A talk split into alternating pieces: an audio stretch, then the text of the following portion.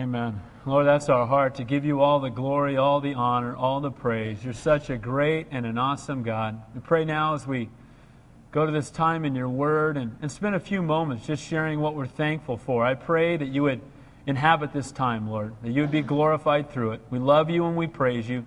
In Jesus' name we pray, and all God's people said, Amen. Go ahead and grab a seat. If you need a Bible, please raise your hand. If you have your Bible, we'll be looking at Numbers chapter 5. Um, even though we're a new church, we do have a few traditions already. And one of them is that every year on Wednesday night before Thanksgiving, I'd just like to take a few minutes and just in a few sentences, anybody who wants to, um, I just want you to share what you're thankful for. And just get up. I know everybody's going to be all shy. It's okay.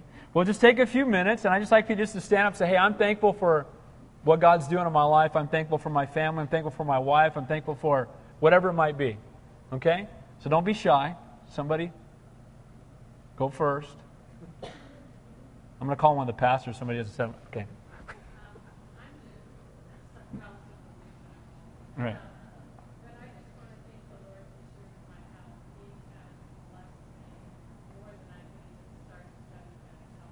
Hmm. Amen. Ron. Amen. Amen. I'm just thankful that my brother is home with my laugh and that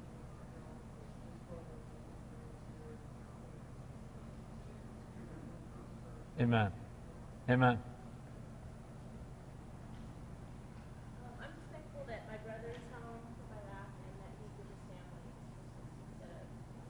Amen. Amen. Manny. Yeah, I just, I just want to say that I am so thankful that, that I know the Lord. And, you know, I just cannot imagine going through life. Personally, in my life, that's what I am thankful Amen. Anybody else? Don't be shy. You guys stand around and talk for two hours after church. I'm mm thankful for so many things, but I'm thankful for the environment.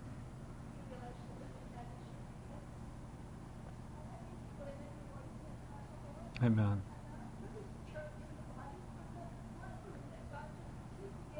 Amen.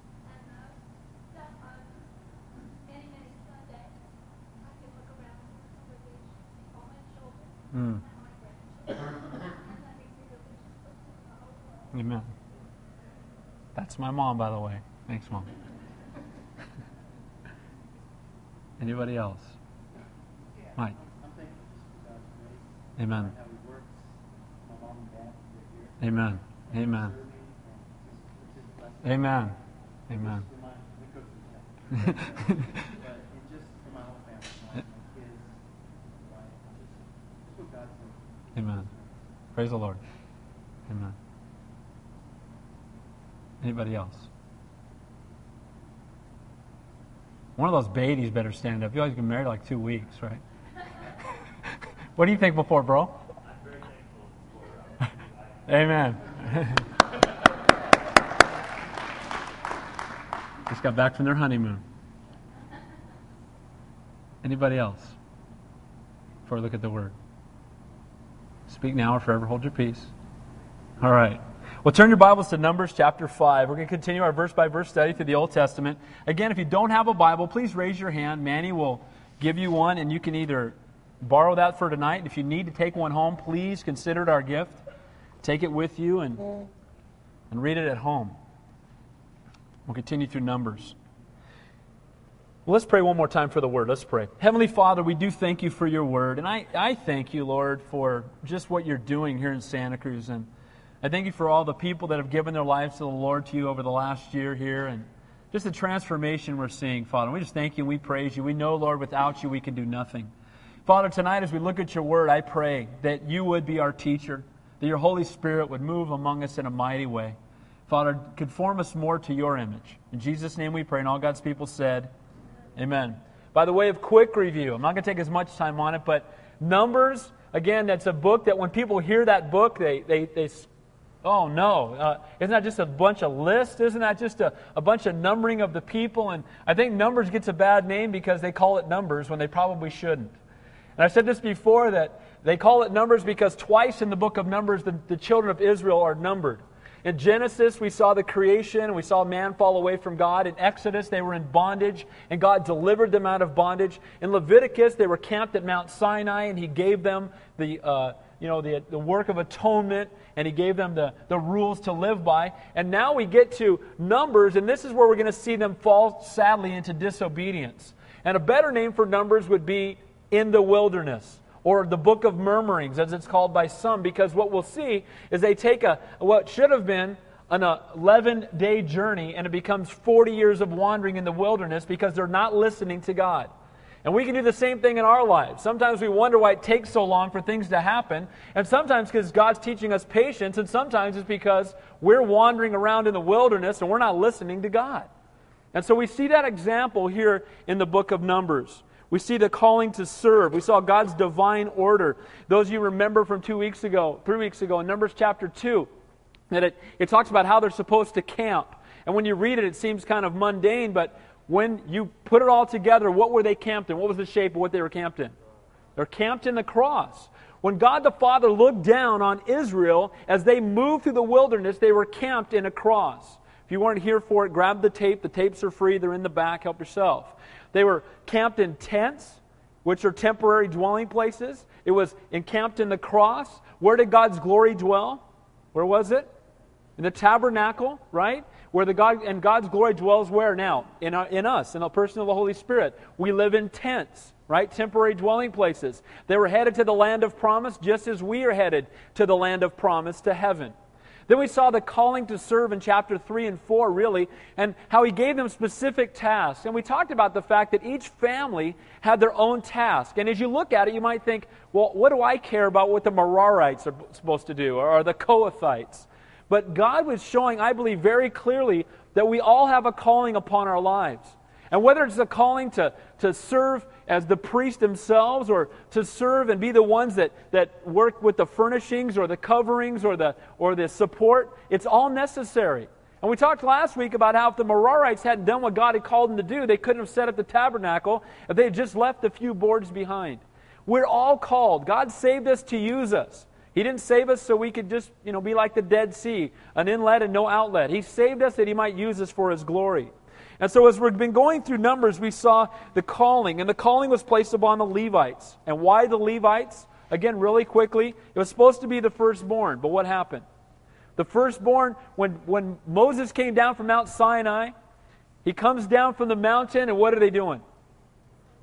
They're having a party, remember?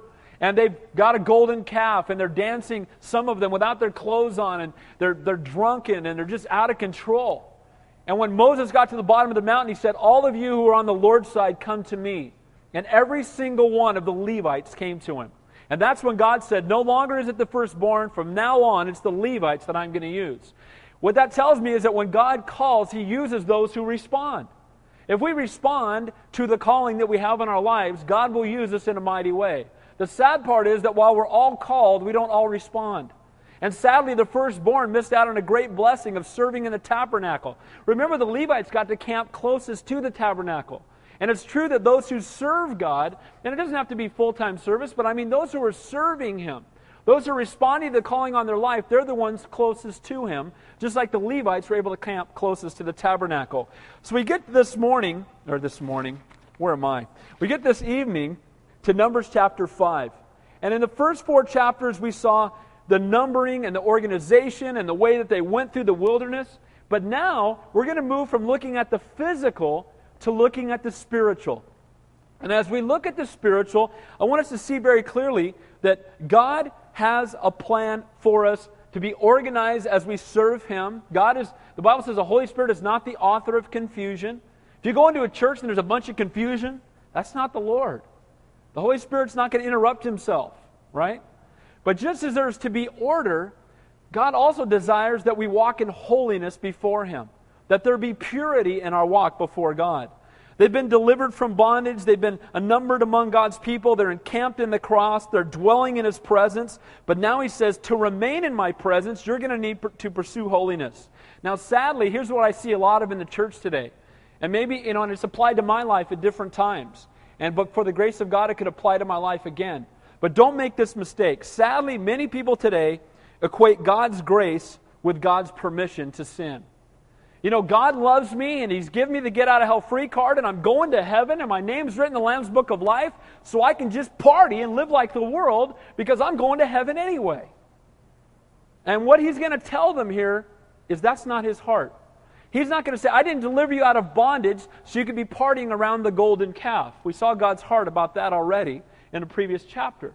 But now we're going to see that God is calling them by His grace not only to salvation, and that freedom from sin is not freedom to sin. The fact that we've been freed from sin doesn't give us the freedom to sin. Now, I want to make this really balanced tonight, okay? Some people get so heavy on the law and keeping the rules that they exclude God's grace. But there's another danger. There's a danger that is so heavily on grace that we ignore holiness and we ignore walking in purity before God. And we just, oh, hey, I'm saved, whatever. But it says in God's word in Luke 44, Luke 11, 44, For I am the Lord your God, Leviticus, excuse me. I am the Lord your God. You shall therefore consecrate yourselves, and you shall be holy, for I am holy. Why is it that people don't walk in holiness? I believe one of the biggest problems is no fear of God. No fear of God. No passion for God. Again, God is part of who I am. He's just a little piece of my life over here. He's Sunday morning for an hour and Wednesday night once in a while. And you know, but the rest of the week belongs to me, and that's kind of where I'm at with the Lord. But God so clearly wanted them to camp in His presence. If you'll remember last week, that they, when did the camp move? When did it move? When God's glory moved. And so when they woke up in the morning, the Levites who were in charge of moving the camp, the first thing they had to do was look up and make sure that the cloud was still hovering over the tabernacle. Because if the cloud had moved, then they needed to move. And that needs to be our heart that when we wake up in the morning, the first thing we ought to do is look up. And the Levites kept their eyes on the cloud all day long because as soon as it moved, it could be there for a day or two days or a year. And whenever it moved, they had to be ready to pick up the tabernacle and go. And may we have that same heart to follow the cloud, to follow the Lord, to have our eyes on Him. And God desires that we walk in purity before Him. First Peter chapter 1 says, Therefore, gird up your loins of your mind, be sober, and rest your hope fully upon the grace that is to be brought to you at the revelation of Jesus Christ. As obedient children, not conforming yourself to former lust, as in the ignorance, as in your ignorance, but as he who called you is holy, you also be holy in all your conduct, because it is written, Be ye holy, for I am holy. In Romans chapter 6, it says, Shall we continue in sin that grace may abound? What does it say? Certainly not. Certainly not. How then shall we who died to sin, how, how shall we who have died to sin live any longer in it? In Psalm 66, 18, it says, If I regard iniquity in my heart, the Lord will not hear me. How many of you know that if you have unconfessed sin and you're rebellion against God, He doesn't hear you pray unless you're praying confession? That's a fact. That's what it says in that verse. It says, If I regard iniquity in my heart, I've chosen to walk away from God. And we're going to see that tonight in Numbers chapter 5. Okay, we're going to see that sin has consequences. They've been delivered from bondage, but God now instructs his people to live holy and set apart lives, that they may continue to dwell in his presence. The purity of God's people is to be pursued with great passion. Again, because we're Christians, doesn't mean that now we just do whatever. I want, again, there to be balance, but I don't want you to walk out here saying, well, I got to keep all these rules or God won't love me. That's not true. God loves you the same, no matter what you do. But the difference is we miss out on His blessing, we miss out on being in His presence. We miss out on all those joyous things that we can enjoy if we walk closely to Him. So, real quickly, here's the outline for tonight three, three points. Number one, we're going to see the cleansing of the camp that sin produces separation. Number two, we're going to see that confession produces restoration, that restores us to right fellowship. And then lastly, we'll see that your sin will find you out, that God alone is judge, and there's no sin that we can hide from Him. So we're going to see cleansing of the camp, that sin separates us, confessing uh, produces restoration, and then our sin will find us out. So let's begin in verse 1, looking at the cleansing of the camp, that sin indeed does produce separation. Look at verse 1. And the Lord spoke to Moses, saying, Command the children of Israel that they put out of the camp every leper, everyone who has a discharge, and whoever becomes defiled by a corpse. Those you are here, when we went through Leviticus, we addressed every one of these. I'm going to take a moment to do that. But God's glorious presence, where did it dwell? What does it say in this verse? Where is His glory? Where is it? It's in the camp. All right? Now, can God and His glory, can Almighty God and sin be in the same place? What's the answer? The answer is no. God is holy, perfect, and just. He cannot have sin in His presence. That's why there will be no sin in heaven. Amen? If God allowed one sin in heaven, He'd have earth part two. Right? We'd have the same problems in heaven we have on earth if He let one sin in. So there can be no sin in heaven. And so God dwelt in the camp, and He said, If I dwell in the camp, there can be no leprosy here. There can be no deformity. There can be no, uh, again, physical. These physical things all point to spiritual sin, okay? I want you to understand that clearly, that every one of these physical things is pointing to a spiritual truth. All right. So Leviticus 26, it says, I will walk among you and be your God, and you will be my people. And then he says again, Be ye holy, for I am holy. So he speaks to them, and he tells them that they need to be clean. Now, understand that in the Old Testament, especially in Israel, cleanliness and uncleanness, isn't that a heavy subject with the Jews? Didn't they talk about what kind of foods they could eat, right? They had clean food and unclean food. They had a clean way to dress and an unclean way to dress. They had a clean place, clean places they could walk and unclean places they could not walk. They couldn't walk in Gentile territory. They wouldn't walk where the Samaritans were. You know, and everything was clean or unclean. But I want you to understand that that was to teach them a spiritual lesson to get them to understand that there's a difference between those things that are in God's will and those things that are contrary to God's will. And so he, he's going to compare these diseases and this defilement to sin, and he compares health and cleanliness to holiness. He uses these things to teach them spiritual truth. So the first thing there is leprosy. Now, leprosy in the Bible is a type of what? Sin. What does leprosy do? Leprosy starts small under the skin. If you guys are in Leviticus, remember that? And you can't see it initially. But then it gets to the point where it comes above the skin. And once it breaks the skin, it begins to spread. And it's highly contagious. And in biblical times, there was no cure. If you had leprosy, it was a death warrant. You were done. And what happens is he says if someone's in the camp and they have leprosy, you need to move them out of the camp. Now, from a physical perspective, this would say, well, this is to save everybody from dying, because if you leave a leper in the camp, everyone's going to die. So a leper had to be moved out of the camp, and leprosy was a heavy duty disease. Again, it would start small, but then it would grow and it would get out of control, and eventually it would completely and totally destroy the person who had it. It would get, it would get just to the point where your bones would start getting soft, and then your fingernails and toenails would disappear, and your, your gums would start to recede, and your teeth would start to fall out, and your fingers and your toes, and even your nose would fall off. And then your flesh would begin to rot away. I mean, it was grotesque. And people that had it would cover up because they looked so vile, they would want to hide. And the disease was so heavy that, that they were commanded by law that if somebody who didn't have leprosy came within a hundred yards of them, they had to scream at the top of their lungs, unclean, unclean. Now, those are the physical things that leprosy did, but what's even more brutal is what leprosy did spiritually, because when you had leprosy, you could not be around anybody, so you could not go into the tabernacle and worship. You could not be around other people. You could not have any fellowship. You were separated because of your leprosy. And that's what sin does. Sin separates us from God. Because God is holy and perfect and he cannot have sin in his presence, so sin separates us and we have to be removed from him. So, what's the result of leprosy? Again, a leprosy that has no cure. Once you had it, you were doomed. It resulted in isolation and humiliation because you had to cry out, unclean, unclean. Now, the second thing it says there is a discharge. Now, I talked about how leprosy is a picture of the sins that everybody can see, and a discharge, which for the most part speaks of venereal disease in this case, okay, but also other things that, that can come along with that. But it's about sin that nobody else knows about. If you have leprosy, you're not fooling anybody. Anybody who sees you, oh, you've got leprosy.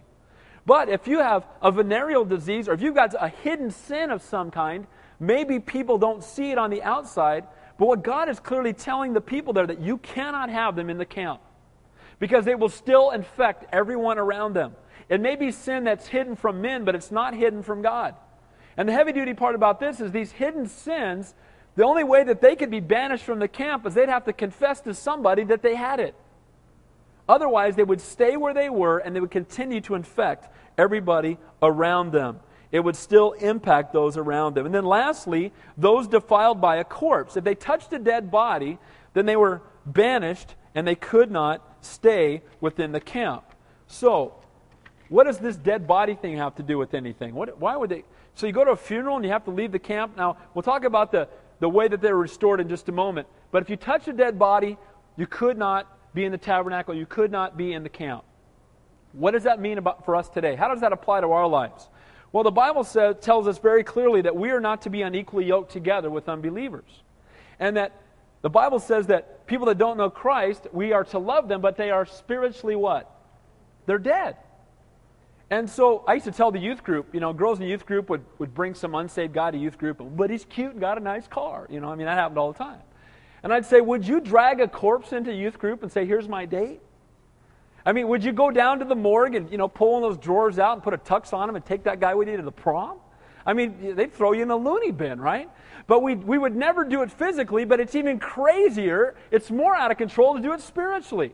The Bible says we're not to be unequally yoked together with unbelievers, and if you start hanging out with dead people, you're going to start smelling like them. I used to tell people, you, you, you become like who you hang out with. You want to know what kind of person you are? Look at the people you hang out with. Because you become like them. Bad company corrupts good morals, or iron sharpens iron. Christian brothers and sisters hanging out together. So they were not to be contaminated by the world. They were not to have broken fellowship from the Father. They would then have an ineffective witness. So, what's the result of sin? We see that it's separation. It says there in verse 3 You shall put out both male and female, you shall put them outside the camp, that they may not defile their camps in the midst which I dwell. The key is that God dwells there. And because God dwells there, there cannot be sin there. You cannot have un- unchecked sin, unconfessed sin, unrepentant sin. So, sin, what does sin produce? It produces loneliness here and now. What does sin do? It breaks up marriages. Now, are we all sinners? How many of you are sinners? Raise your hand. Okay. Well, Pastor Dave, you're killing me because I'm a sinner. All right, but we'll talk about that in a minute. I want you to understand, though, that sin does have consequences. I think we can swing so far over onto the side of grace that we can say, okay, well, my sin's forgiven, and that's true, and I'm going to heaven, and that's true, but sin still has consequences.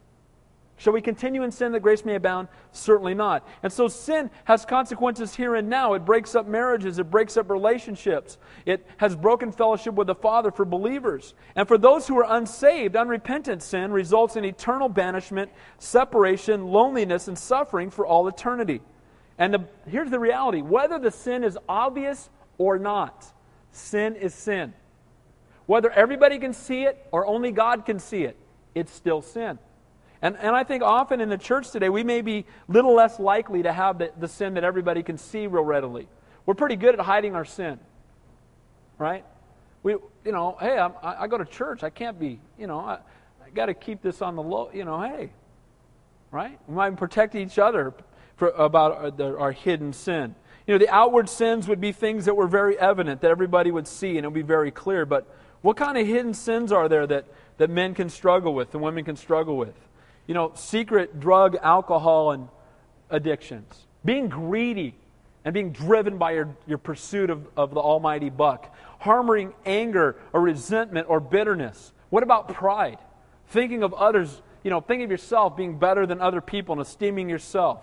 What about having an affair? Well, my wife doesn't know. My wife doesn't know. Hey, what she doesn't know won't hurt her. I've had guys tell me that.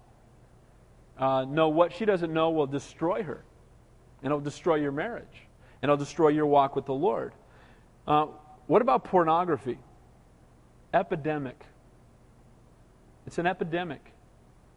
I want to encourage you guys have if you have internet service at home, have filtered internet service. You might say, well, Pastor Dave, I've never struggled with pornography. God bless you. That's great. You, if you don't ever want to have that struggle, just put a filter on there and you won't have to worry about it. Amen? Well, it might cost a few more dollars. So be it. Put it on there, right? Because the problem with the pornography, you know that more, more money is made from pornography on the internet than anything else on the internet? That's the number one industry. I, I, I read something where it's in the billions and billions and billions of dollars. And the reason is, it's a guy who would never go down to a, a strip club because he would be seen by everybody walking in and he'd be afraid that somebody he knows might see him. But he can sit at his house with the door shut and the shades drawn and his wife in bed and click on the internet. And nobody's going to know. I want to encourage you, if you're struggling with that, go to another brother and confess what you're struggling with and have him pray for you and keep you accountable. Amen? Hidden sin. Don't hide. Hey, God know. Does God know you're struggling with it? The enemy wants you to keep it quiet. Shh, don't tell anybody. Just keep doing it. Keep your walk with God not being effective as it could be. Just keep struggling. Yeah, just stay right where you're at. You'll be ashamed if you let people know. Hey, everybody in this room is a sinner. Nobody's going to be surprised when you tell them you're a sinner too. Amen? Nobody's going to go, Really? You? Oh, forget it. I can't talk to you anymore. Right? I mean, we're going to be praying for each other. I, I want to confess that I'm a sinner. And while we think our sin is hidden, God sees it all. And the result, again, is broken fellowship. Some of you might say, You know, my prayer life just is so dry. Let me ask you a question. Do you have hidden sin that you have not confessed to God, that you're just hanging on to? Deal with it. Amen? Again, doesn't mean we're not going to we're going to stop sinning altogether. But the difference is, here's the difference between a spiritual mature Christian and someone who's new in their faith. This is what I believe is one of the biggest keys. The distance between sin and repentance in time.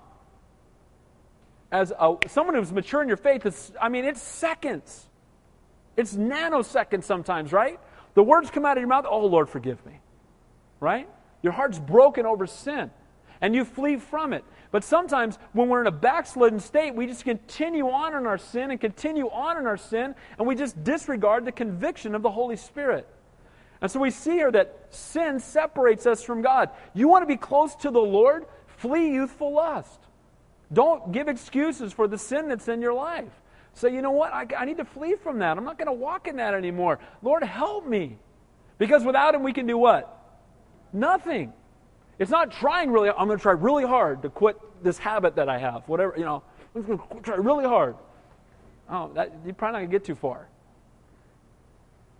Who lives in us? The Holy Spirit. God lives within us. We're not God, but He lives in us. That same God that lives in us can He help us and deliver it from anything we're struggling with? Amen? Greater is He that is in me than He that is in the world. I don't care what it is. Oh, it's just too overwhelming. Well, my God spoke the stars into the sky. He can take care of my, you know, my addiction to cigarettes. Amen? My struggle with whatever it is. My pride, my anger, my bitterness. God can handle that. And we need to trust Him. We need to turn to Him. Verse 4. It says, And the children of Israel did so, and they put them outside of the camp as the Lord spoke to Moses, so the children of Israel did. So they responded in obedience, and they took the lepers, and they took those with the discharge, and they took those that had touched the bodies, and they moved them outside of the camp. Now imagine being one of those being put outside of the camp. What would it feel like to be, okay, come on, you're out of here. Go.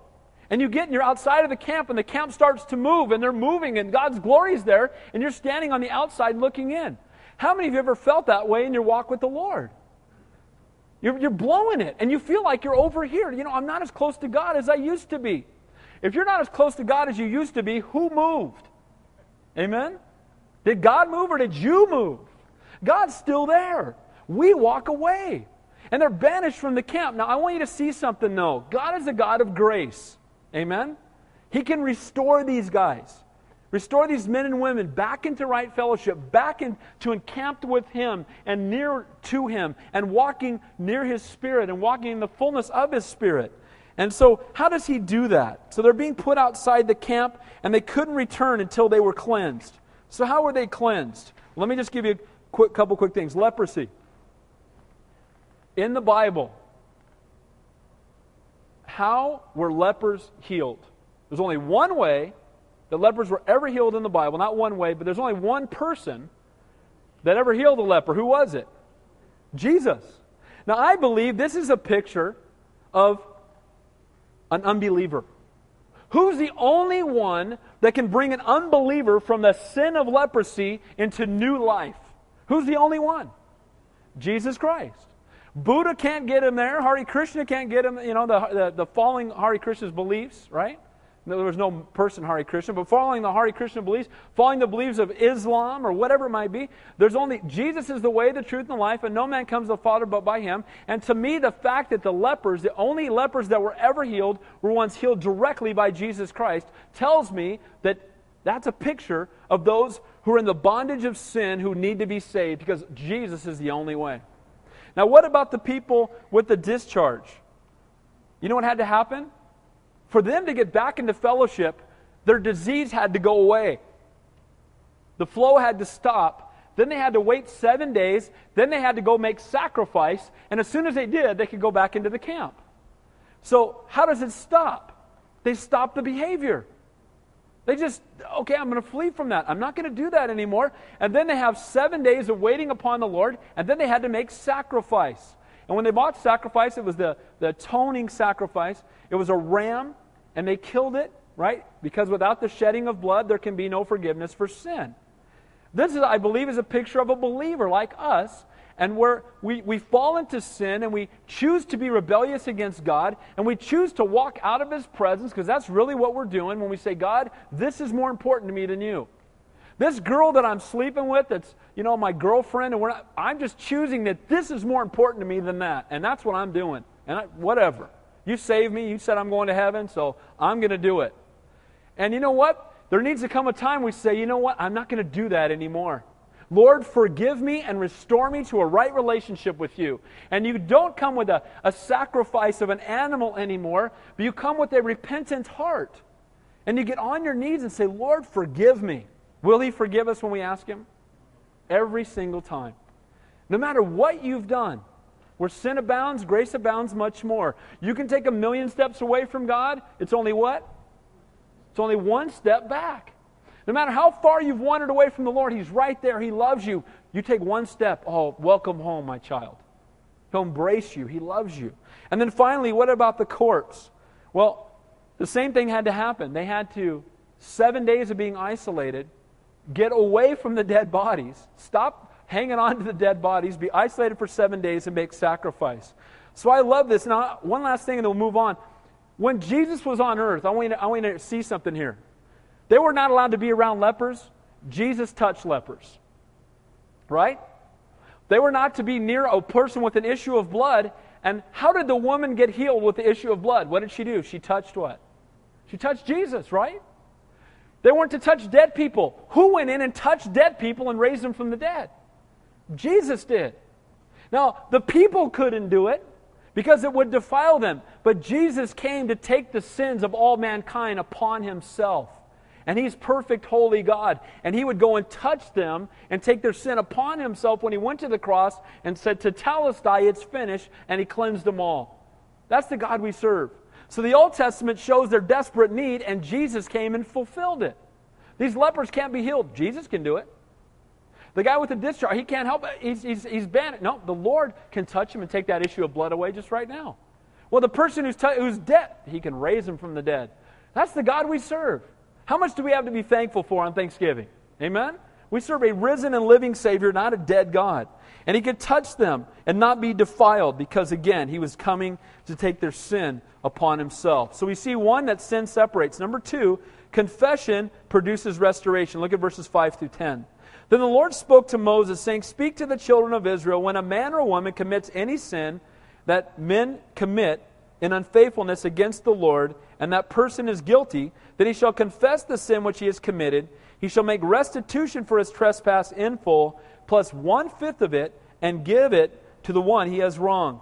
So the first thing that has to happen is for there to be restoration, there must be repentance.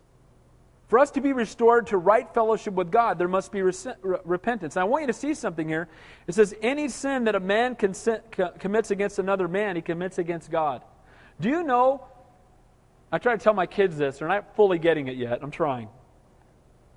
I tell them, when you, when you hit your brother, you're sinning against God. When you cheat on your taxes, you're sinning against God. When you are, you know, screaming at that guy on the freeway that cut you off, you're sinning against God. And when we sin against another man, we are sinning against God. And so, what he's going to tell them here that for there to be restoration, there first must be confession, but there also must be restitution. And what that means is that we need to pray and ask God to forgive us, but we also must go and make things right, right, things right with the person we sinned against. Oh, we don't like that part. Oh, that one's not. Oh, wait a minute. I, I, I didn't hear that. Uh, right? Isn't that the hardest thing to do? Isn't it a lot easier to come to the Lord and say, Lord, please forgive me? Please forgive me for, you know, shooting the neighbor's barking dog. Please forgive me, Lord. Right?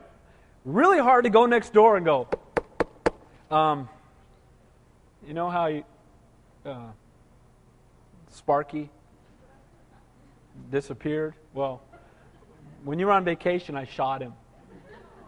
And here's Sparky and, and Sparky Jr. Here's two dogs to replace the one I shot right? I mean, that's God's highest. It's not just that we say, God, I'm sorry, and that's that God wants us to do that. But what kind of testimony do we have if we ask God to forgive us, but we don't bring restoration with the people around us? We still got a blown testimony with that person for the way we've treated them. And, we, and you know what? That needs to be more evident in the church today. We need to not just pray and ask God to forgive us, but we need to go to the person we've offended and say, Will you please forgive me? It doesn't happen enough. It's too easy just to forget about it. And you know what it says there in verse 7? It says that they may confess the sin that he committed. And it says, because what? And, and add a fifth to it. But, the, but back in verse 6, it says, because he is guilty. And the word there for guilty is he's convicted. When you're convicted of sin, God desires that you go and you confess and you repent. Repent means what? To what? To turn. Repent means I'm going this way, and now I'm going this way. It's a 180. That's what repent means. Repent doesn't mean I'm really sorry. I'm really sorry. I'm really sorry, Justice, for blasting in the chops, but I'm going to do it again, right? That's not sorry. Sorry would be, you know, driving him down to the hospital, getting his jaw worked on, paying for it, and then going to his house and, you know, blending up his meal so he can suck him through the straw because I broke his jaw, right? I mean, that's repentance. And then, then never doing it again and asking him to forgive me. But too often we think repentance is just, I'm sorry. That, that's not repentance. To turn, to go in another direction. And if we want to see God do great things in our life, if we want to see restoration in our relationship with Him and our relationship with others, there must be confession. And then it says in verse 8 But if a man has no relative to whom restitution may be made for the wrong, the restitution for the wrong must go to the Lord for the priest, in addition to the ram of the atonement, which the atonement is made for him. So he's saying, you need to make restitution. And notice he said you pay 120%. You pay what you owe him plus 20%. Why? Because you need to understand that sin has consequences. And that when you wrong somebody, you should give them more back than what you took from them. You know, if you, if you steal something from somebody, you need to repay them 120%. If you, if you, take, if you borrow something from somebody and you break it, buy them the next better model when you take it back. Right? Hey, I broke your you know, $90 chainsaw, so I bought you a $150 one here. Right? Isn't that what the Lord would have us do? And it says here, you pay back 120% because they needed to understand that their sin indeed did have consequences. They needed to make things right with people. But he's not letting them off the hook because they could have said, well, all right, oh, the guy died. You know, the guy next door, Sparky's owner, died. So now I'll ask God to forgive me, and that guy's not there anymore, so I don't have to make restitution. It's all good, right? I mean, no, no, no, no. God doesn't want us to do that. What does He say? He says, if that guy's not there, take it down to the church. Now, don't be bringing Sparky down to church, okay? I don't want any dogs in here. But, you know, the reality is that if you can't pay the person back, then you give it to the Lord. You bring it to God. And it says that God will use that to care for the priests. Verse 9 and 10. And then it says, Every offering of all the holy things of the children of Israel, which they bring to the priest, shall be his, and every man's holy thing shall be his. Whatever any man gives to the priest shall be his. So, when we want to make restitution with another, it's a two parter, guys. We must first ask God to forgive us, and then we must go to the person that we've harmed, and we must make restitution with them. Don't just go say you're sorry to your buddy and not repent before God, and don't just repent before God and not go to the one who you've harmed and make it right. We need to do both. It's not easy, I know. Imagine what a testimony it would be if every Christian just started doing that. Can you imagine if you went to work and you told your boss, you know, about three weeks ago, I left a half an hour early. So I'm going to work an hour and a half late today. Please forgive me. I'm sorry. It will never happen again. Your boss would fall out of his chair. Right? I asked God to forgive me. Will you please forgive me? You can dock my pay. I'll work an hour and a half extra for free because I, you know what, I stole from you when I did that. Please forgive me. That's the heart of someone who wants to stay in right standing before God. They say, Lord, I will do whatever it takes. And then lastly, we're going to see not only does sin produce separation and confession produces restoration, but we're going to find that our sin will find us out and that God alone is judge and you can hide no sin from him. Maybe you're here tonight and you think nobody knows about your sin. Well, maybe nobody else knows, but God knows. Amen?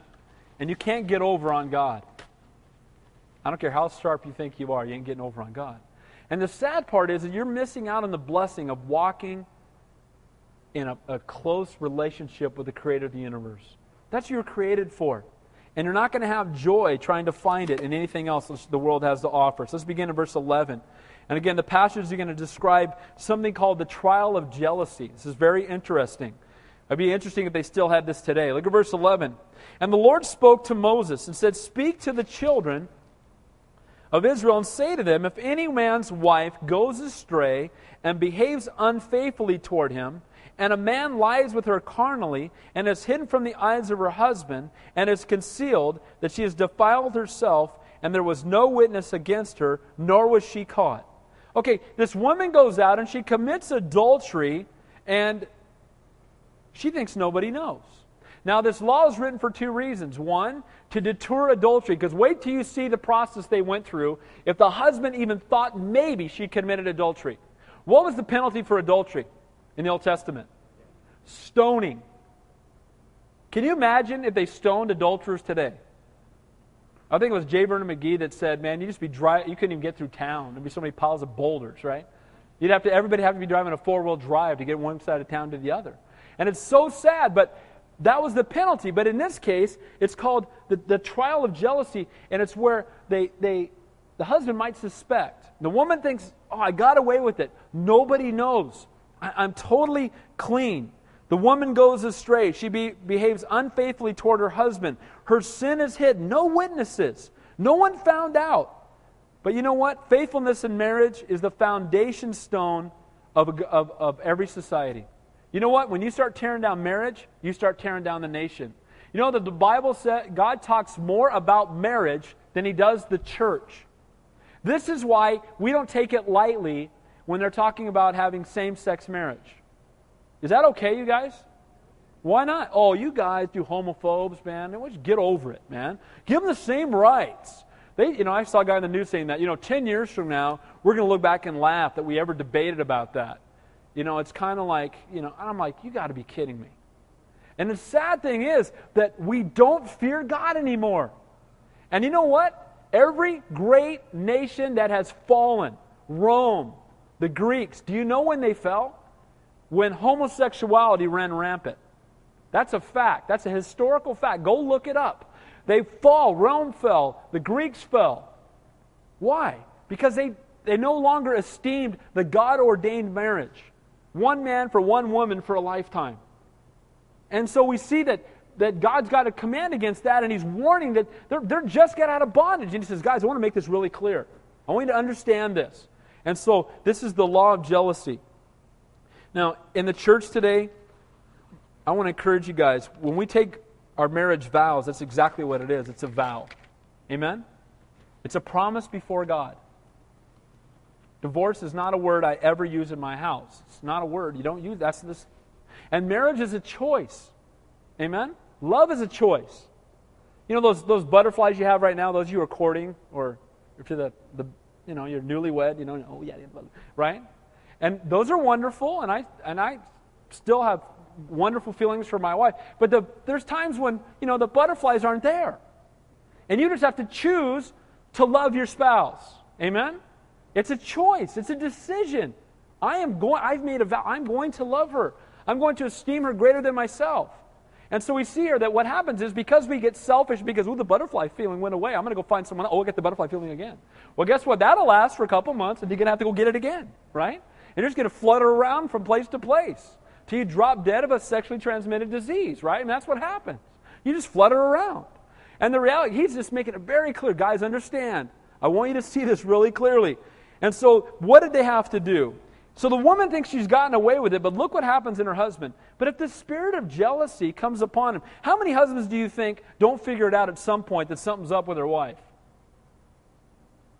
At some point they're going to go, wait a minute, something's not right here.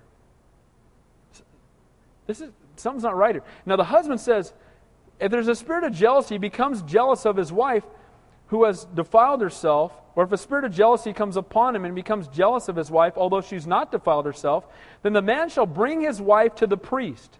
He shall bring the offering required for her, one tenth of an ephah of barley meal. He shall pour it, no oil on it, no frankincense on it, because it is a grain offering of jealousy, an offering of remembering for bringing iniquity to remembrance. So what does he do? He brings in an offering and he brings her to the priest. That means he's bringing her to the to the front of the tabernacle. So he brings his wife in. Now, who can see this? Everyone. You know what? I think she's been cheating on me. Ooh. Whoa. Okay? Now, watch what happens here. This is heavy, right? I mean, can you imagine? You think this might have been a deterrent to any woman who was thinking about cheating on her husband? Because everybody could see it happening, and she gets brought in, and she's standing there. And I want you to quickly, we're going to go this quickly, watch the steps of what, what happens as they're checking to find out if this woman has committed adultery. God doesn't take this lightly at all. And watch what happens here. So he brings his wife in, and it might even be that she didn't do anything wrong. So one of two things is going to happen. Either her sin is going to find her out, and the judgment is going to be heavy, or the husband is going to find out that his wife has been faithful to him, which will bring restoration to their marriage, a renewal of their trust for one another, and they can, and she'll probably be very upset with him. And then they can, because she had to stand in front of the tabernacle and wait till you see the list of stuff she has to do, all right? So let's go through these, all right? And we got Thanksgiving tomorrow. I'll go this quick. Verse 16. So it says there, and the priest shall bring her near and set her before the Lord. So who is the one that's going to judge her? The Lord. The Lord is going to be the one that's going to judge her. The priest doesn't judge her himself. Again, she's, they're brought to the entrance of the tabernacle. Everybody's standing there. They're all watching. So the first step is they bring her before the Lord. Step number two, verse 17. It says, Then the priest shall take holy water. That just means water out of the, the, um, the basin, right? It's water that was in. Uh, why am I vapor locking? What's the name of the basin? I'm, I'm vapor locking. What is it? You know the the laver, there it is. Sorry, totally escaped me. The laver, the bronze laver, he would go and take water out of the bronze laver, which is right before, right, the entrance to the tabernacle. Right? They come in, you got the bronze altar, you got the bronze laver. He would take water out of there that was set aside for holy use. And then it says there in verse 17, and he would take that holy water and put it into an earthen vessel, and then take some of the dust that is on the floor of the tabernacle and put it into the water. Now, when I read this, I thought, okay, you've got holy water, an earthen vessel, and dust. Let me tell you that's a picture of. I'll give you one guess. Who is it always a picture of? Okay, all right. Water in the Bible, living water is a picture of the Holy Spirit. What is water a picture of? What is it? God's Word. Who's the Word? Jesus Christ. Okay? Earthen vessel. What does it say? It says God came, right? Jesus came in an earthen vessel. He became flesh, right? He became flesh. And it's filled with water, the Word, a picture of His deity. And it's filled also with dust. What was man created from? Dust of the ground. 100% man, 100% God in an earthen vessel. Man, I love that. Isn't that good? And so we see here it's a picture of Jesus Christ, right? Because he is the one who judges sin. He is the one. He is the one on judgment day that will be the judge. And so they take this earthen vessel and they put water in it, holy water from the laver, and then they take inside of that water and they put dust into it. Verse 18. So they got this dusty water. Verse 18. Then the priest shall stand before the, the uh, stand the woman before the Lord and uncover the woman's head. Now, the Bible says a woman's head is her hair is her what? It's her covering. It's also her crowning what? It's her crowning glory. Remember when the woman undid her hair and took the alabaster flask of, of, of fine perfume and spread it on Jesus' feet and washed her washed his feet with her hair? It's say, not my glory, but your glory.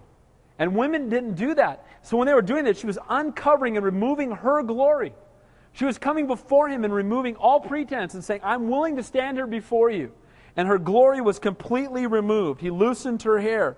And at the same time, he would also put the offering into her hands, the grain offering. Look at verse 18. It says, Uncover the woman's head and put the offering for remembering in her hands, which is the grain offering of jealousy. And the priest shall have in his hand the bitter water that brings a curse. So he's got that earthen vessel with that bitter water in it, and he's holding in his hand. She's uncovered her hair. Verse 19. And the priest shall put her under oath and say to the woman, If no man has lain with you, and you have not gone astray to uncleanness while being under your husband's authority, be free of the bitter water which brings a curse. But if you have gone astray while under your husband's authority, and if you have defiled yourself with some man other than your husband has lain with you, then the priest shall put the woman under the oath of the curse. And he shall say to the woman, The Lord make you a curse and an oath among your people when the Lord makes your thigh rot and your belly swell. That would be consequences, right? Verse 22 And may this water that causes the curse go into your stomach and make your belly swell and your thigh rot. Then the woman shall say, Amen, and so be it. Whoa. So he says, he brings her in front. They take the hair down, right? He's got the stuff in his hand. He makes the, he's going to take the offering and make the offering, and he's going to hand her this water in just a moment. And he says, When you drink this, if you've done nothing, then you have nothing to worry about.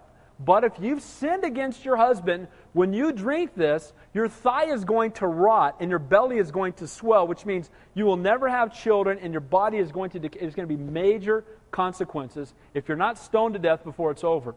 And the woman has to say, Amen. Now, how many, if you had done this, if you had, if you had committed, how would you be feeling right about now? You're standing here, everybody's watching right? Your hair's uncovered, which is, a, is a shameful thing, right, to them. And she's standing there, hair's uncovered, her husband's standing over there, not happy with her. The guy's holding the bitter water, and she's got to go, Amen, yeah, so be it. Okay, yeah, belly, belly swell. Oh, man. Thigh rot, thigh rot, right? So be it. Amen. I think confession would take place right about here. If I was wrong, oh, you know what? I don't even have to, I did it, right? I mean, I would confess. And so we see here, look at verse 23. So she has to say, Amen, and so be it. Verse 23. It says, Then the priest shall write these curses in a book, and he shall scrape them off into the bitter water. This is interesting that he takes a, a book out, or a scroll, which is probably more accurate, and he writes down the curse that will come to her. And then next to the curse, he would write her name. And then next to that, he would write, Amen, Amen, that she, she agreed this curse was coming. Then he would take and he would scrape all the ink off and scrape it into this earthen vessel that has the dust and the water and the, and the ink in it now. This is a, quite a, a, a drink here, right? And he's going to hand this to her. Now it's interesting that she takes this and they scrape it off and put it into the water. Again, if you're at this ceremony, this would probably do it if you were guilty. But the woman is willing to move on and to take it.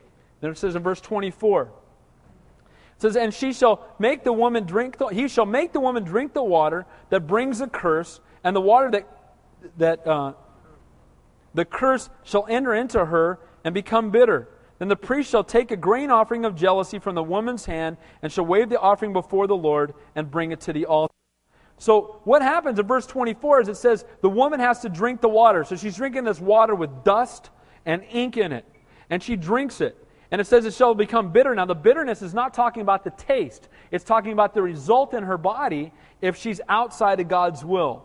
Again, truly a bitter pill to swallow. And if she's guilty, the consequences will be physical barrenness. Her body will begin to rot. She'll have a broken marriage. She'll have the scorn of all of Israel, and she'll potentially be stoned to death. Now, if she didn't do anything, she'll drink it. People will be watching her, and nothing will happen. And then there will be vindication, and she will be restored to her marriage after she hits her husband over the head with a club, right?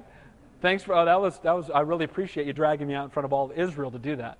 That was great. Thanks, right? I mean, right? That wouldn't be good. So I'm thinking you better be sure, buddy. But so he brings her out there, and she drinks the water, and now they're going to wait and see. And who is it that's going to judge her? It's the Lord. It's God. Now, this reminds me again of the cross. Because the cross is one of two things, depending on which side of it you're on. It's either the place of redemption that you look on when you take communion and you say, Thank you, Lord, for the work you did on the cross. Or you look at the cross and it's a place of judgment and you say, Man, I don't want that on the wall. I don't want that in courthouses. I want them all taken down because it convicts me. The cross is either a place of redemption or a place of judgment. What have you done with the cross? What have you done with Jesus Christ? He did the work for you. We're almost done. Verse 25 and 26. It says, The priest shall take the grain offering, and he takes that and brings it to the altar, and the priest shall take a handful of the offering as its memorial portion, burn it on the altar, and afterward make the woman drink the water. So he takes the offering, he brings it before the Lord. Before, remember, he said there was no oil on the offering, and there was no frankincense. No oil, because the oil is a representation of what? Holy Spirit. And frankincense makes it a sweet smelling aroma. This was not an offering to the Lord of, of uh, asking for forgiveness, it was an offering before God for Him to reveal the truth about this woman's sinfulness. Okay? So it wasn't a sweet smelling aroma to Him. Right? It wasn't a, a peace offering or a love offering of any kind. Verse 26. It, or, or excuse me, verse 27. It says, When he has made her drink the water, then it shall be, if she has defiled herself and behaved unfaithfully toward her husband, that the water that brings a curse will enter her and become bitter, and her belly will swell, her thigh will rot, and the woman shall become a curse among her people. Again, basically, her life would be over at that point. Verse 28 says, But if the woman has not defiled herself and is clean, then she shall be free and may conceive children. So if she was guilty, the results would prove it, and if she was not guilty, the results would prove it. The Word of God, that water that she drinks, it can either be a cursing to you or a blessing for you. It can be something that directs your life, or it can be something that reveals your sinfulness and your need for a Savior. Just like the cross, so too the Word of God. Verse, last three verses. Verse 29. This is the law of jealousy. When a wife, while under her husband's authority, goes astray and defiles herself, for when the spirit of jealousy comes upon a man, and he becomes jealous of his wife, then he shall stand the woman before the Lord, and the priest shall execute all this law upon her. Again, the law of jealousy would bring the truth to light. Your sin will find you out every single time. You may get away with it for years in your own mind, but at some point, ultimately, we're going to stand before Almighty God. But usually, your sin will find you out before you get to heaven. Amen? Usually, the consequences are going to come sooner. And the last verse says, that then the man shall be free from iniquity, but the woman shall bear her guilt. I want you to see that an adulterous wife does not impute guilt to her husband, and an adulterous husband does not impute guilt to the wife. Sometimes people feel guilty because the other person committed adult. Hey, that's their sin between them and the Lord. It has harmed your marriage. Okay? And there's consequences that you're going to have to struggle with, but the sin is not imputed to you. I want to make one, one last thing I want to show you here that when I was studying tonight, I find this interesting in the New Testament. There was a woman brought to Jesus who'd been caught in adultery. Where was Jesus when she was brought to him? Who knows? Not the city. Where was he? He was in a tabernacle, temple. Okay? And they brought her to Jesus, and the woman caught in adultery was standing with the Lord. Now, again, we've already quantified the fact that the earthen vessel is a picture of Christ, right? The water, the dust, now, what's interesting, they brought her before him, and he didn't have her drink a glass of water to find out whether or not she committed adultery, because he's God and he already knows. And weren't there some accusers that said, We found her in the very act, and what were they doing? They're holding stones to stone her. And I love this. I want you to see the picture of grace, because he didn't curse her, and he didn't make her belly swell and her thigh rot. Instead, he reached down and wrote in the what? In the sand or the dust. Isn't that interesting? He wrote in the dust, instead of making her drink the dust, he wrote in the dust the sins, I believe, of the men who had come to accuse her. And all of her accusers went away. And what did he say to her? Woman, go and what? sin no more. Where are your accusers? Your sin is forgiven you. That's the God of grace that we serve. Amen? In the Old Testament, she'd have been drinking the dust. And now that Jesus has come and his, he's a God of grace and mercy, he writes in the dust against those who've accused her. Instead of her drinking the dust, he forgives her because he sees the repentance in her heart and he says, Go and sin no more. That's the new covenant, you guys. Amen? We're, we serve a God of grace and mercy and forgiveness. But shall we continue in sin that grace may abound? Certainly not. So be holy, for I am holy. Sin produces separation. Confession produces restoration. Your sin will find you out. Let's pray. Heavenly Father, we thank you for your word. And we thank you the clear application that it has for our lives even today. And Father, I just pray, Lord, that the hidden sin that we may have in our lives, Lord, that we would hide it no longer. That, Father, we come before you and confess it to you. And, Lord, if need be, we'd find brothers or sisters to keep us accountable. Lord, for the things that we struggle with, that they might hold up our hands. Father, we want to walk in a right relationship with you. We don't want to have anything that hinders our fellowship with you, that hinders our prayer life, that hinders us in being able to minister to others. Lord, we know we're going to sin, but Father, I pray that when we sin, there be brokenness over our sin and a heart of repentance that would come quickly. So, Father, we love you, we, we praise you, and we just thank you for your word. May it minister to our hearts. In Jesus' name we pray. And all God's people said, Amen. God bless you. Come on, stand up. We'll close our worship song.